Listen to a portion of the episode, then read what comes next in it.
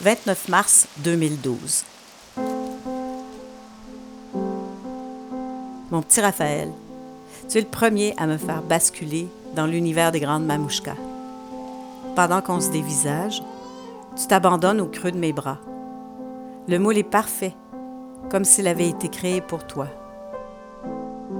Tu es le premier petit homme de la famille. Tu n'as que trois jours et moi j'en compte déjà plus de 20 000 au compteur. Toi dans mes bras, la question se pose. Qu'aurais-je envie de te donner? Quel privilège voudrais-je m'accorder maintenant que j'ai presque l'âge de dire je sais? Et si je remettais mon cœur de mère à zéro? Et si je me pardonnais les erreurs de la mère enfant de 20 ans que je fus pour tenter de t'offrir le meilleur de moi-même? Une chose est sûre, là, maintenant, je suis déterminée à laisser une trace dans ta vie. Voilà pourquoi aujourd'hui, mes yeux plongés dans les tiens, je te fais la promesse silencieuse de te servir de guide sur la voie de l'intégrité. Pour moi, c'est la seule voie possible pour pouvoir se regarder fièrement chaque soir dans le grand miroir que nous renvoie l'univers. Ainsi donc, je t'encouragerai à oser n'être toujours que toi-même et à mettre cette force que tu puiseras en toi au service des autres. Du coup, je t'enseignerai le pouvoir des mots, que la parole est un outil qui peut créer, construire, libérer et quelquefois détruire.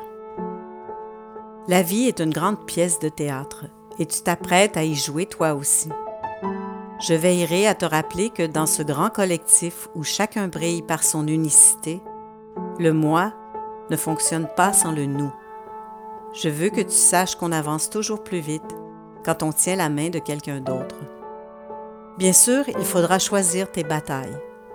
Monter au front pour ce en quoi tu crois. Tu apprendras parfois à la dure que les gens intègres, les pas moutons, les rebelles, les grandes gueules, les vrais de vrais, ne font jamais l'unanimité. Enfin, pas toujours. On ne fait pas d'omelette sans casser des œufs. Mais au final, tu seras fier de toi d'oser te battre pour tes idées.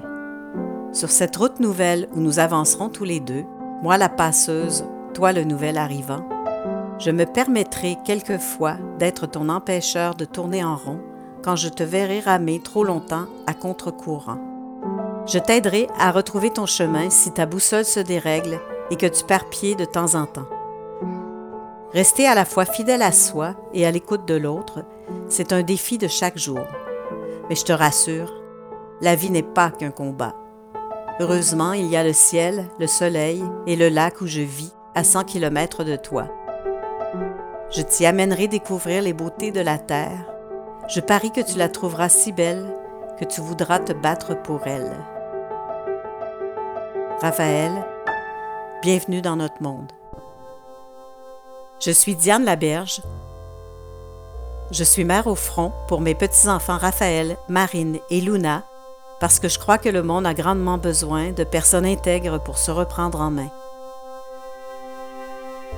Je suis mère au front pour que mes enfants aient un meilleur demain. Je suis mère au front parce que je suis inquiète. Parce que je cherche tous les jours comment être un refuge pour ma petite. Parce que je porte une colère qui n'est pas une faiblesse, mais un courage. Je suis mère au front parce que je veux changer la fin de l'histoire. Donc, je suis mère au front pour transformer ma peur en action. Mère au front.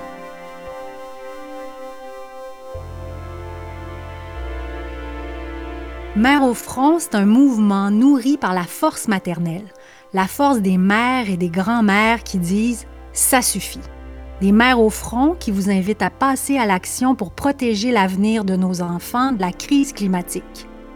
Le monde s'est arrêté, le mouvement, lui, est bien en marche. Je m'appelle Catherine Gadouri, je suis journaliste et pédagogue.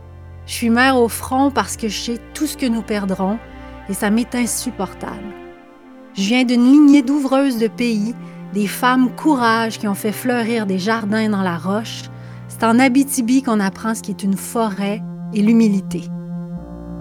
Dans cette série, je vous présente des femmes d'exception, des mères louves, tout engagées dans la lutte pour le climat, des femmes résolues à faire entendre leur voix forte et lumineuse.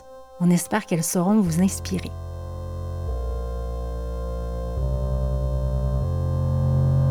Nous sommes toutes des mères au front et bienvenue dans notre sixième épisode, Vivre ensemble, une politique commune.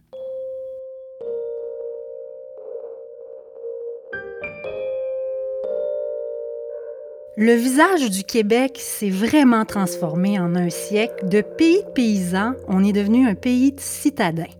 Il y a 30 ans, des amoureux du territoire en ont eu assez de se voir disparaître. Ils se sont mobilisés pour freiner la débâcle. Ça a donné les premiers États généraux du monde rural et, dans la foulée, la création de la coalition Solidarité rurale. Plus question de fermer des écoles sans l'accord du milieu, tout mettre en œuvre pour valoriser le terroir, les fromages, le site de glace, les paysages et tout le reste. Ne plus se taire devant la malgestion des ressources naturelles. On parle des forêts, des mines. À coup de mémoire, de déclarations, d'actions concertées, un projet de solidarité et de société durable pour les collectivités rurales est né. Et une de celles qui a participé vraiment activement à ces luttes-là, ben, c'est Claire Bolduc, qu'on rejoint quelque part au nord, dans le Témiscamingue. Est-ce que ça va comme ça? Le son est bien? Moi, vraiment, j'aurais besoin d'un peu plus de son. C'est comme tellement ténu. Là. Non, mais je vais vous dire, je parlais pas dans le micro non plus. Ah! OK. C'est bon, ça va. Ça Super. va pour moi. OK. Alors, c'est parti. Bonjour, Claire. Bonjour, ça va bien? Et c'est plus Oui. à l'ouest qu'au nord, faut le Ah, dire. c'est là. bon. On est vraiment sur la frontière ouest du Québec. On est à peu près à la même hauteur que l'île d'Orléans quand on est à Ville-Marie au Témiscamingue. Ça, c'est intéressant parce qu'on l'associe à la BTB, hein, beaucoup, le Témiscamingue, mais c'est une région qu'on ne connaît pas, dans le fond. Claire, je vous présente, avant qu'on plonge dans l'entrevue, vous êtes préfète de la MRC de Témiscamingue, vous êtes agronome de formation, vous avez même présidé l'Ordre des agronomes du Québec pendant de nombreuses années. Je parlais des États généraux tout à l'heure, vous avez participé à tout ça, vous avez même dirigé Solidarité rurale pendant de nombreuses années aussi. Vous êtes mère de quatre enfants, jeune grand-mère aussi. Et moi, ce qui m'a vraiment le plus étonnée, c'est que vous exploitez un vignoble avec votre conjoint à Ville-Marie. Mais c'est quand même étonnant. On peut s'étonner de voir un vignoble à, Ville-Marie. Tout à fait. En fait, je dis toujours que j'exploite un vignoble et mon mari parce que c'est parce que c'est vraiment Richard qui fait le travail au niveau de tant au niveau de la terre avec les vignes qu'au niveau de la fabrication, on dit l'élevage du vin. Alors, euh, c'est vraiment Richard qui fait beaucoup ce travail-là. Je suis plutôt responsable des charges administratives et de communication qui sont associées au vignoble. Je, je vais euh, faire un aveu ici. Je hum, bois beaucoup de vin. Et euh, je dirais qu'à 80% je bois les vins de mon vignoble. Hum, fantastique. Mais vous marchez tout de même dans votre vignoble. C'est quoi la terre pour vous? La terre, c'est la vie. Tout ce qu'on est vient de la terre et de l'eau. Et le temps s'arrête au vignoble. On perd la notion de il faut être rapide, il faut être exécutif, il faut être très, très euh, engagé, il faut répondre à quatre urgences en même temps. Et on revient à la nature, elle prend son temps. Mm. Elle fait tout en temps voulu. C'est la nature qui détermine comment ça va se dérouler.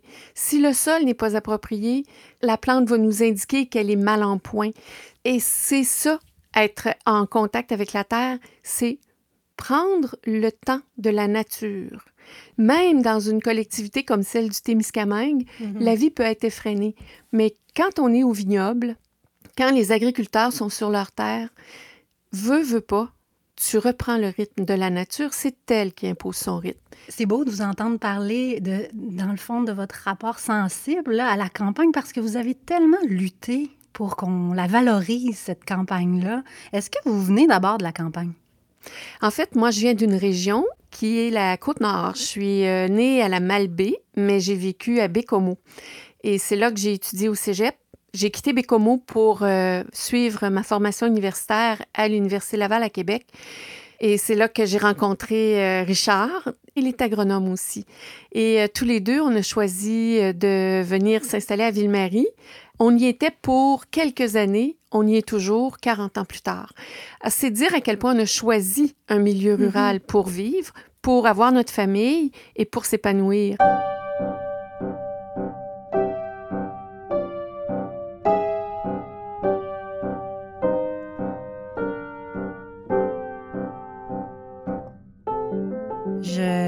Tout à l'heure d'entrée de jeu les premiers états généraux du monde rural. On va fêter l'année prochaine le 30e anniversaire.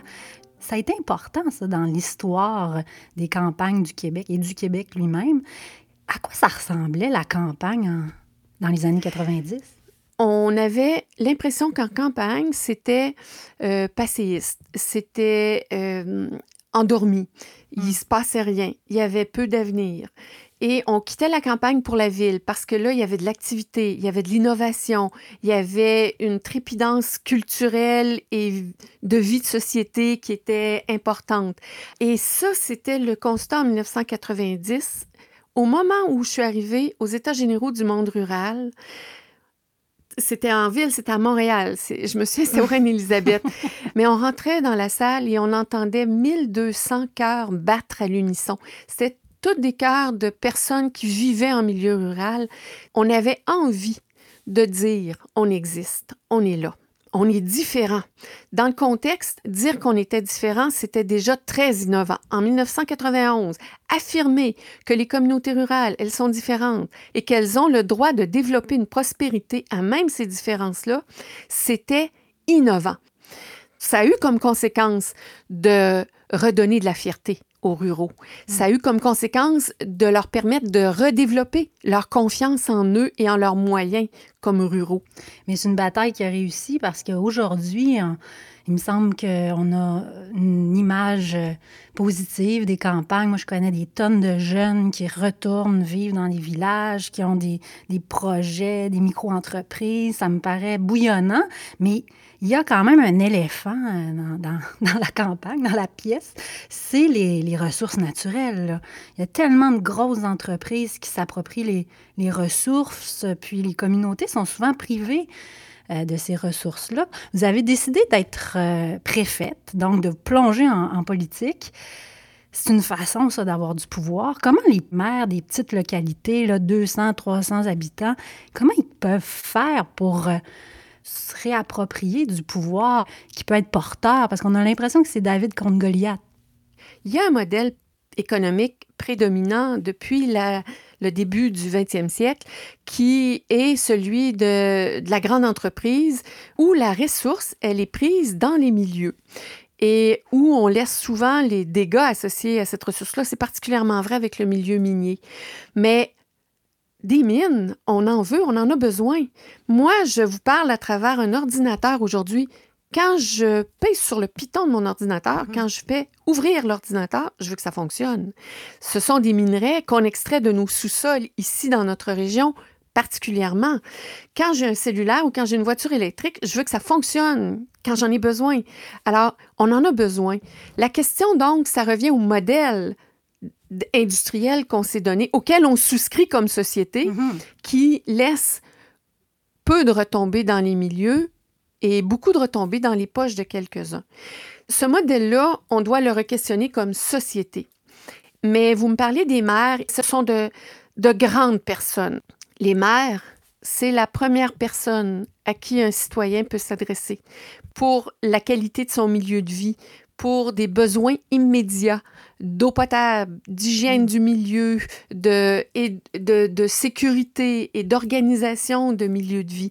Alors, le maire est toujours devant des citoyens euh, à répondre à des besoins.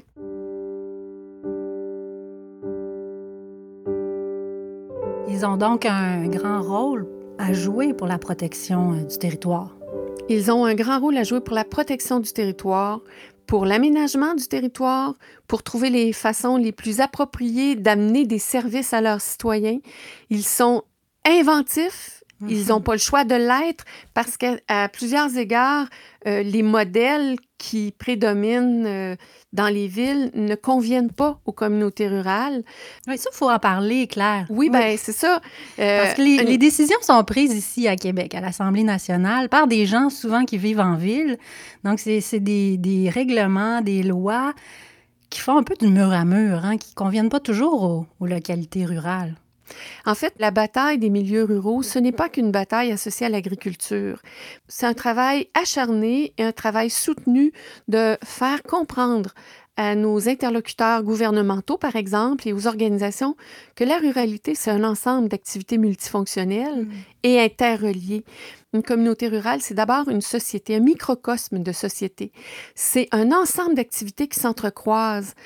L'agriculture au premier degré, parce qu'elle va imprégner tout le paysage qui nous entoure comme communauté vivante, mais tout ce qui va avec. La forêt, c'est en milieu rural. Les mines, ça se développe en milieu rural. C'est très rare qu'une mine se développe en milieu urbain. C'est euh, la pêche, c'est le tourisme, c'est euh, des activités manufacturières. On oublie trop souvent que 20 de l'économie rurale, c'est des manufactures c'est très multifonctionnel, une communauté rurale. Et tout ce qui va avoir une conséquence pour une organisation donnée se répercute très vite sur toutes les autres. Mais c'est aussi d'abord et avant tout un milieu de vie. Et ce milieu de vie-là, il se caractérise par une façon de vivre, un rapport différent à la nature, un rapport différent à l'espace, parce qu'il y a beaucoup d'espace dans les communautés rurales. C'est un rapport différent avec les personnes qui nous entourent. Alors, il y a une interrelation très forte dans les communautés rurales. Moi, j'ai voulu les défendre parce que je les trouvais fragiles. J'ai plutôt découvert que c'était des communautés d'une force incroyable et d'une résilience extraordinaire.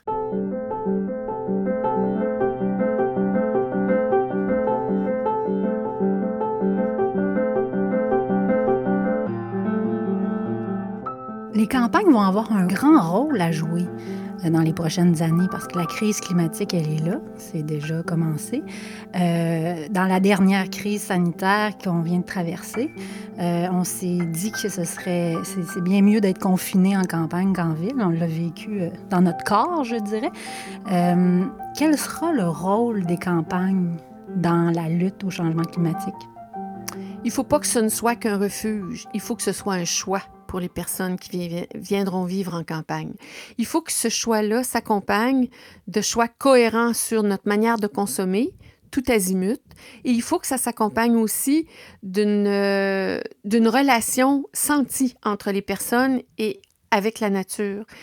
Et il faut comprendre que ce qui se passe en milieu rural va se passer en milieu urbain.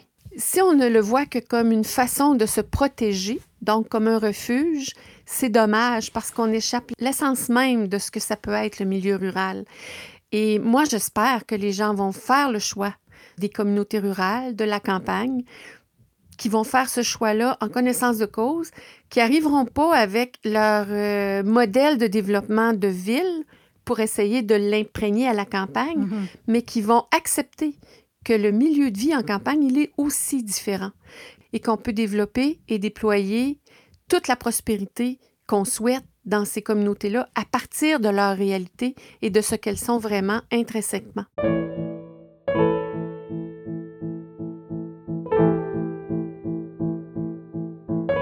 Il y a probablement des auditrices qui nous écoutent, qui ont envie de s'engager, sont sensibles à cette cause-là, savent pas trop comment faire.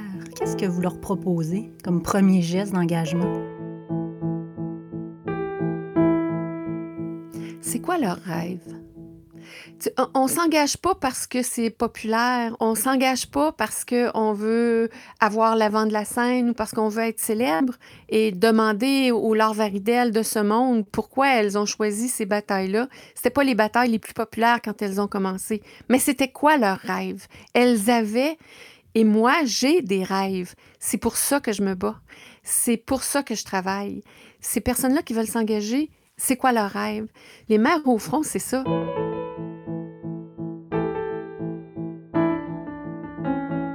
C'est assez incroyable de voir euh, tout votre parcours. Vous vous êtes engagé très tôt dans mille luttes, toujours pour le bien commun, l'environnement, les campagnes, tout ça. Ça a été quoi le, le déclic, le moment où vous vous êtes dit, je ne peux pas ne pas m'engager? Est-ce qu'il y a eu un moment comme ça? Quand on a des enfants, ce qu'on veut, c'est leur donner le meilleur environnement possible, ouvrir leur avenir, donc avoir des bonnes conditions pour leur avenir. Moi, c'était ma façon de m'impliquer, améliorer le monde dans lequel on vit pour accompagner nos enfants, pour leur donner un bon environnement, pour leur donner des belles valeurs, pour les faire grandir en sagesse et en beauté. Puis je disais toujours, j'ai quatre bonnes raisons de m'impliquer. Philippe, Catherine, Nicolas, François. Puis ça m'émeut toujours de les nommer comme ça. C'est la suite du monde. Et toutes les batailles, je les ai menées euh, par conviction. J'étais dans les batailles euh, environnementales des années 2000 avec euh, la production porcine, avec les OGM. Je suis dans les batailles sur les, les pesticides depuis longtemps. On veut se donner des moyens de leur assurer cet avenir-là comme nous, on l'a eu. Ça, pour moi, ça a été un, déclencheur très puissant. Et ce que ça amène, c'est aussi dans la façon d'intervenir. On confronte plus, on mhm. accompagne. Euh, au lieu de dire aux agriculteurs, c'est mauvais, utilisez plus de glyphosate, on n'en veut plus du Roundup, on dit aux agriculteurs, avez-vous considéré la très belle opportunité que ça nous offre actuellement l'agriculture biologique? Et cette bataille-là, je vais la gagner en faisant la promotion de l'agriculture biologique. Dans la MRC ici, on a adopté trois pôles d'excellence. Et un de ces trois pôles-là, c'est le déploiement de l'agriculture biologique sur tout le territoire. On se fait accompagner par la recherche, on va accompagner les agriculteurs, on va chercher tous les programmes qui peuvent nous permettre d'être encore plus efficaces là-dedans. Mais au lieu de me battre contre, j'accompagne pour le meilleur. Et je pense que ça, c'est la formule gagnante. Je le vois sur le territoire ici, c'est déjà 20 des agriculteurs qui sont certifiés bio. C'est pas hmm. banal. Vous avez espoir pour la suite? Ah oui, oui, oui, absolument. Si on n'a pas d'espoir, on, s'enferme avec les enfants puis on attend de mourir. La crise qu'on vit là, qui a euh, d'un coup, à l'intérieur de quelques semaines, frappé l'ensemble de la planète, la prochaine crise, il va y en avoir d'autres. Il ne faut plus que ce soit des crises, il faut que ce soit des événements et qu'on fasse en sorte qu'on soit, nous, résilients comme personnes et résilients comme société. Il faut se préparer en sachant quels sont les éléments les plus fragiles de notre société et faire en sorte que soit très fort face à n'importe quel événement. Et on a vu où étaient les fragilités dans notre société, notamment auprès de nos personnes aînées. Mais oui, il y a de l'espoir, absolument. Puis les élus qui vont se démarquer à tous les niveaux, de tous les ordres de gouvernement, que ce soit municipal, provincial, que ce soit fédéral, à tous les niveaux, les élus qui vont se démarquer, ce seront ceux qui seront capables de construire autour des grandes forces et de faire attention aux personnes et aux éléments qui nous entourent.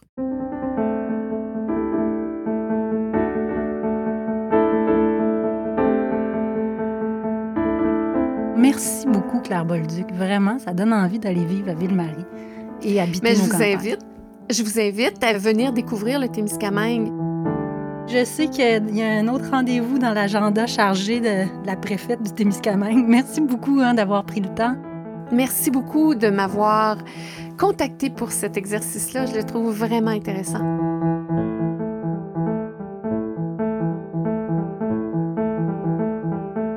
Claire Bolduc est vraiment inspirante quand elle nous parle de son coin de pays. On sent qu'elle aime profondément le Témiscamingue, la terre, euh, son vignoble.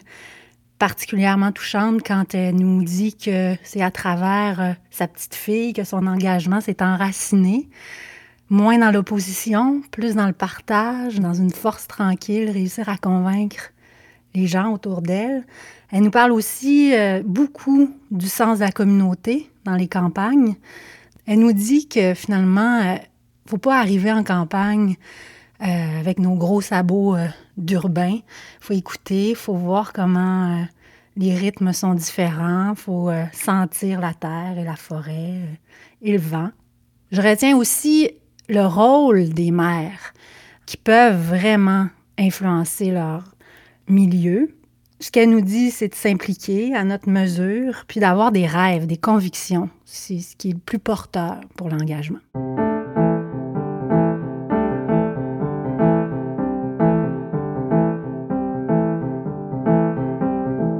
Je m'appelle Catherine Gadouri et vous venez d'entendre le sixième épisode de Mère au front. Si vous avez aimé l'épisode, vous pouvez le partager. Si vous souhaitez réagir aux propos de Claire Bolduc, venez discuter avec nous sur Facebook. Pour ne manquer aucun de nos prochains rendez-vous, abonnez-vous à la série et pour participer vous aussi au mouvement, rejoignez-nous sur le site mersaufront.org. Ce balado est conçu et réalisé par Magneto, d'après une idée originale de Mère au front. Dans le prochain épisode, on va parler de désobéissance. Nourrissons l'amour, partageons la colère et montons au front. On se retrouve au prochain épisode.